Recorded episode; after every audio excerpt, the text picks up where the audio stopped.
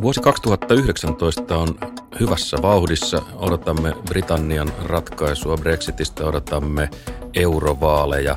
Tämä on Eurotohtori, jossa Euroopan tilaa kanssani arvioi eurotohtori Vesa Vihriälä. Hyvää huomenta Vesa. Huomenta.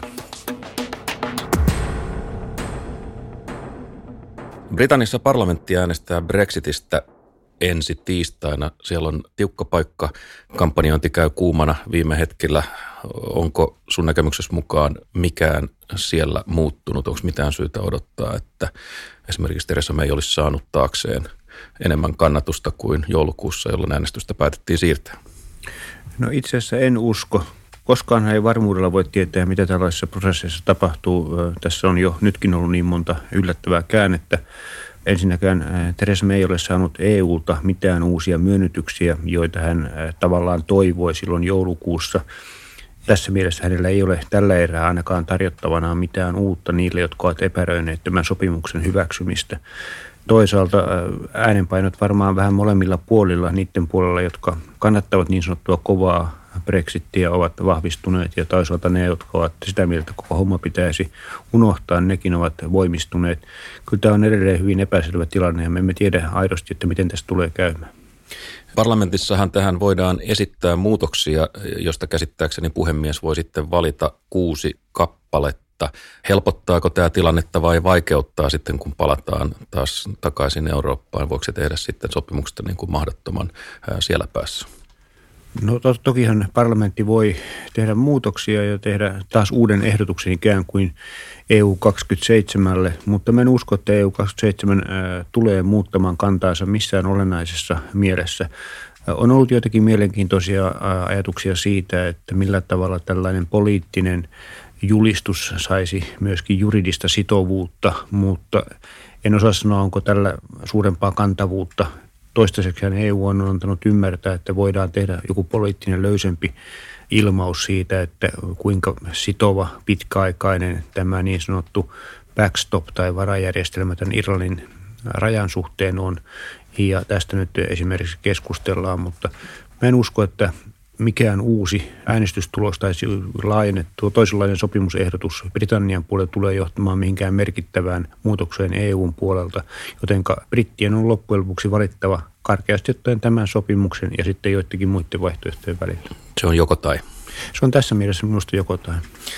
Italiassa talouskriisi on jollain tapaa juuri nyt koteloitunut, mutta poliittisesti tietysti asetelmia haetaan koko ajan ja, ja katseet on, on jo aika vahvasti eurovaaleissa, jotka järjestetään toukokuussa. Nyt jos me katsotaan tilannetta kaikkialla Euroopassa, niin näyttää siltä, että nationalistiset voimat on vahvistuneet. Poll of Polls EU keräsi yhteen joukon mielipidemittauksia ja, ja se kertoo, että esimerkiksi Italiassa voidaan odottaa, että Matteo Salvinin liiga saisi nykyisen kuuden prosentin ääniosuuden sijasta jopa noin kolmanneksen äänistä. Ranskassa Marine Le Penin populistipuolue saisi 21 prosenttia, Alternative für Deutschland kaksinkertaistaisi äänimääränsä. Nämä on aika kovia ö, lukuja. No tavallaan nämä on jatkumoa sille, mitä me ollaan nähty nyt viimeisen vuoden parin aikana, mutta toisaalta viimeisen aikoina näiden populistipuolueiden kannatus sinänsä ei ole tavattomasti lisääntynyt. Se on saavuttanut jollakin tavalla mun nähdäkseni huippunsa. Ja itse asiassa kaiketi on niin, että poliittiset linjaukset, mitä eri maissa populistipuolueilla on ollut, ovat joutuneet jossain määrin vaikeuksiin. Esimerkiksi Italiassa nyt ihan tuore ilmiö on se, että populistipuolueet tuomitsivat viimeisen päälle kaiken pankkituen. Ja eikös nyt sitten, kun Italiassa pankka Carice joutuu vaikeuksiin ja SSM, tämä yhteinen valvontamekanismi, asetti sen tällaisen hallintaan, ja etsitään sille ratkaisua, niin Italian valtio on ilmoittanut ryhtymänsä takaamaan sen luotonottoa. Tämä ei varmaan ole asia, joka tulee saamaan kansalaisten kannatusta. Sitten me tiedämme, että näitä populistipuolueilla on eh, suuria keskinäisiä ristiriitoja. Italian populistit ja eh, Itävallan populistit Unkarin populistit ajattelevat hyvin eri tavalla siitä, miten esimerkiksi maahanmuuttoon liittyvät taakat pitäisi jakaa. Niin, heillä on yhteinen näkemys maahanmuutosta, mutta sitten kun mennään niin kuin vähän enemmän yksityiskohtiin ja, ja, ja kysytään, että miten esimerkiksi pitäisi ratkaista Italian maahanmuutto-ongelma, niin, niin Itä-Euroopasta ei löydykään sitten rahaa, solidaarisuutta ja, ja ö, yhteistyötä siinä kohdassa. Täsmälleen näin, että on yhteinen vihollinen paha Bryssel, mutta sitten kun pitää miettiä, mitä itse halutaan tehdä, niin ei löydetä yhteistä linjaa. No nyt kuitenkin sanoit, että tämä populistien aalto tämä on jo vanhempaa perua, mutta kuitenkin populistiset voimat vahvistuu Euroopassa, vahvistuu EU-parlamentissa ja jotainhan siitä täytyy seurata. Financial Timesissa Ben Hall arveli, että tämäkin aalto riittää siihen, että jos ei muuta, niin tulevaisuudessa yksinkertaisesti enemmistöjen rakentaminen on parlamentissa vaikeampaa. Perinteiset puolueet on vaikeuksissa, sosiaaliset puolueet on sulamassa kasaan ja oikeistopopulismi painaa näitä keskusta-oikeistolaisia valtapuolueita ahtaalle Länsi-Euroopassa. Tämä EU-päätöksenteko ei ollut nyt ihan mallikelpoista muutenkaan, niin, niin entäs tämän jälkeen, oletko samaa mieltä Ben Hallin kanssa? Kyllä, mä tästä olen samaa mieltä. Tämä ilmiö, mikä on nähty useissa kansallisvaltiossa niiden sisällä, että päätöksenteko on vaikeutunut populistipuolueiden vaikutuksessa viimeksi Ruotsissa tietysti, jos ei vieläkään saatu hallitusta kasaan. Nyt tämä sama ilmiö tullaan näkemään myöskin Euroopan parlamentissa. Kyllä se väistämättä merkitsee sitä, että yhteisten linjojen löytäminen parlamentin päätöksenteossa on vaikeampaa. Päätöksenteko siellä vaikeutuu. Ja EU näyttää taas hiukan halvaantuneemmalta. Aivan oikein. Ja, Josta populistit saavat lisää voimaa pahan kierreen. Tav- tav- tavallaan näinkin, mutta toisaalta kyllä on myöskin niin, että käy ilmi se, että näillä populistipuolueilla ei ole todellakaan tarjottavana ratkaisuja asioihin, joita, joista käydään vääntöä, jotka on aidosti ihmisten mielestä ongelmia. Ja kun on kannatusta, kun on valtaa tässä mielessä, niin silloin tulee väistämättä vastuuta myöskin ihmisten silmissä. Ihmiset katsovat päätöksentekijöitä, jos he, he voivat huutaa niin sanotusti oppositiossa ää, yhtä ja toista, kun he ovat tilanteessa, jossa pitää itse kantaa vastuuta, niin silloin kansalaiset odottavat kyllä jonkinlaista kykyä tehdä, tehdä ratkaisuja. Sä oot ollut Vesa itse Euroopan EUn ytimessä. Sä olet nähnyt näitä, näitä prosesseja siellä hyvin läheltä. Yksi sellainen konkreettinen taistelutanner tietysti on tulevat huippupaikkojen täytöt, jossa populistit voi olla avainasemassa. Kuvaa vähän, minkälainen prosessi ja mitä sä odotat, että siellä voi, voi tapahtua, jos, jos he ottavat merkittävän voiton toukokuun vaaleissa? Siis se on selvää, että sellainen helppo nopeasti syntyvä ratkaisu, jossa esimerkiksi sosialistiryhmä ja sitten, sitten EPP, tämä konservatiiviryhmä keskenään, kun niillä on yhteensä enemmistö, päättävät, miten asiat ratkaistaan, että isomman puolueen tai puolueryhmittymän edustaja saa tärkeimmän paikan ja sitten muut jaetaan jollakin toisella tavalla, niin tämä ei enää onnistu. Tämä kuvio on paljon sekavampi ja on vaikea sanoa, että mi- mihin, mihin sinne päädytään. Mä itse olettaisin näin, että tällaisessa tilanteessa nämä perinteisemmät puolueryhmittymät pyrkivät toimimaan yhdessä nämä kolme isompaa ryhmittymää ja tässä mukana jollakin tavalla Macronin Siis sä uskot, että tämä populistinen paine voi tiivistää vanhoja Mä luulen, että on pakko, pakko, pakko etsiä jonkinlaista jo yhteistyötä, jotta pystytään valitsemaan komissio, komissiolle puheenjohtaja ja komissio, joka on jollakin tavalla tasapainoinen. No nyt sinne voi olla, että sinne, tulee sitten komissioon myöskin populistipuolueiden edustajia. Ja, ja tota, tämä on uusi tilanne ja se saattaa asettaa komission kyllä toiminnan aika uudenlaiseen tilanteeseen. Tämä on hyvin mielenkiintoista. Jos näin todella käy, että komissioon tulisi populisti jäsen, mitä se vaikuttaa komission sisäiseen dynamiikkaan, komission toimintaan? Mä uskon, että se voi vaikuttaa aika paljon, koska komissiohan on Euroopan yhteistä intressiä edustava taho, mitä puhtaimmillaan. Ja vaikka sen sisällä voi olla tietysti erilaisia näkemyksiä monistakin asioista, niin kaikki jakavat kuitenkin sen yhteisen lähtökohdan, että pyrkimyksenä on Euroopan yhteisen intressin edustaminen ja edistäminen. Ja nyt jos sinne tulee jäseniksi henkilöitä, joiden lähtökohta on ihan toinen, jotka katsovat asioita puhtaasti kansallisesta näkökulmasta, jotka pitävät lähtökohtaisesti EU-instituutioita ongelmina pikemminkin kuin ongelmien ratkaisukeinona, niin kyllä tämä muuttaa sitä keskustelua ja asetelmaa komissiossa selvästi. Hmm.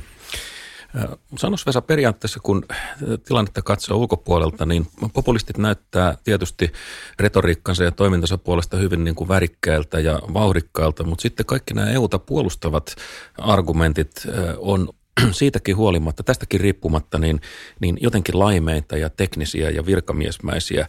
Miksi meillä ei ole tällaista EU-mielistä Eurooppaa yhdistävää hahmoa tai sellaisia poliitikkoja, joita mielellään uskoisi näissä Eurooppa-asioissa. Näyttää aina vähän, vähän vaivautuneelta. Macronistakaan ei tullut sellaista hahmoa. Hän puhuu paljon ja hänestä olisi saattanut tulla jonkunlainen kokoava voima, mutta että tuloksena oli aikamoista epämääräisyyttä ja hän ei ole saanut toisin sanoen mukaan samoin ajattelevia demareita, vihreitä tai, tai konservatiiveja. No, oikeastaan minulla on ehkä kaksi selitystä tähän kysymykseen. Yksi on se, että meillä loppujen lopuksi ei ole sellaista eurooppalaista yhteistä poliittista mielipiteen muodostusta, vaan poliittinen mielipiteen muodostus on voittopuolisesti kansallista. Toinen asia on kyllä se, että Minusta ei voi kiistää sitä, etteikö koko eurooppalainen projekti ole ollut tavallaan eliitin vetämä projekti ja silloin on saatettu unohtaa kyllä se, mitä ihmiset ajattelevat. Ja esimerkiksi Macronin toiminta, jota useimmat meistä pitävät, ovat pitäneet hyvin viisaana sisällöllisesti. Ranska tarvitsee uudistuksia, joita, jotka on pitkään lykätty. Ranskan täytyy olla aktiivinen Euroopassa, mikä on, on hyvä asia Euroopalle. Näistä huolimatta hän on sitten toiminut tavalla, joka ymmärrettävästi herättänyt ärtymystä monissa kansalaisissa. Hän on ollut loppujen lopuksi aika ylimielinen, jos näin halutaan sanoa. Niin, yksi näistä keltaliivin mielenosoitteista lehtiraporttien mukaan oli sanonut, että meidän johtajat puhuu maailmanlopusta ja me puhutaan tämän kuun lopusta, että siinä on meidän, meidän ero. Tiivistäisikö tämä aika hyvin sen, mitä, no, mitä siellä jo, Jollakin tapaa ehkä näin, että kysymys on siitä, että ihmiset kokevat arkipäivän ongelmat hyvin läheisesti ja sitten poliittinen eliitti, jos näin sanotaan, puhuu isommista kysymyksistä, joilla ei ole kosketuspintaa siihen välttämään arkikokemukseen ja sitten näissä politiikkaratkaisuissa ei oteta huomioon näitä ihmisten arkikokemuksia. Yksi asia vielä. Italiassa Matteo Salvini on selvästi ottanut tähtäimensä eurovaalit ja siinä ohessa Emmanuel Macronin ja hän on nimennyt Macronin pääkohteekseen konnaksi, josta löytyy syy melkein kaikkeen maailman pahuuteen. Ja mikä mielenkiintoista, niin ranskalaiset tietysti kun haaste on heitetty, niin ranskalaisetkaan ei ole jääneet ihan, ihan niin kuin tumput suorana seisomaan, vaan eräs nimetön virkamies sanoi Financial Timesissa, että olemme hyväksyneet tämän poliittisen jakauman ja organisoidumme sen mukaan, olemme taistelumuodissa. Tämä nyt kuulostaa tietysti aika dramaattiselle. Onko tämä normaalia eurooppalaista niin kuin poliittista vääntöä, vai onko tässä nyt jotain, jotain erilaista, jotain uutta? No ensinnäkin mä ajattelisin niin, että ei ole hirveän viisasta ryhtyä taistelumoodiin Salviinin ja kumppaneiden kanssa, koska se nimenomaan ruokkii heidän kannatustaan, menestystään ja se on se ihan samalla tavalla kuin Atlantin toisella puolella vastakkainasettelun etsiminen on se, joka auttaa hölmöä, lyhytnäköistä populistista politiikkaa pikemminkin kannattaa äh, sivuuttaa tällaiset ajattelut ja keskittyä semmoiseen haasteeseen, joka on relevantimpi. Ja tässä tapauksessa Ranskan osalta ajattelisin niin, että Macronin kannattaa keskittyä debatoimaan Le Penin kanssa siitä, miten Ranskaa ja Eurooppaa pitää kehittää sen sijaan, että hän ottaa Salviinin kohteeksi. Hyvä. Toivotamme Länsi-Euroopan johtajille malttia, viisautta ja ymmärrystä. Vesa, vielä nopeasti, jos Britannian parlamentissa käy huonosti, sopimusluonnos hylätään ää, ensi tiistaina. Siellä ministereillä on lain mukaan 21 päivää aikaa ilmoittaa, mitä seuraavaksi tapahtuu. Jos näin käy, niin ilmoitus, onko se sitten kova Brexit? No kyllä tässä on kaksi vaihtoehtoa, kumpikin sitten aika lailla tasavertaisesti esillä. Kova Brexit, taikka sitten niin kuin toivoisin ja jonka, jolle uskon, että on paremmat mahdollisuudet kuin aikaisemmin, että myöskin päädytään siihen, että haetaan lisäaikaa ja järjestetään uusi kansanäänestys. Kumpikin on minusta mahdollisia, enkä, enkä pysty sanomaan, kumpi on tällä hetkellä todennäköisempi. Mutta tota, anna joku todennäköisyys uudelle kansanäänestykselle. En, en anna nyt enää numeroita tässä. Näissä menee helposti pieleen. Eurotohtori on jälleen aalloilla 24. päivä tammikuuta. Silloin me ollaan hiukan viisaampia Brexitin suhteen. Silloin me nähdään, mitä Länsi-Euroopassa tapahtuu. Kiitos Vesa tästä, hyvät kuulijat. Pysykää mukana.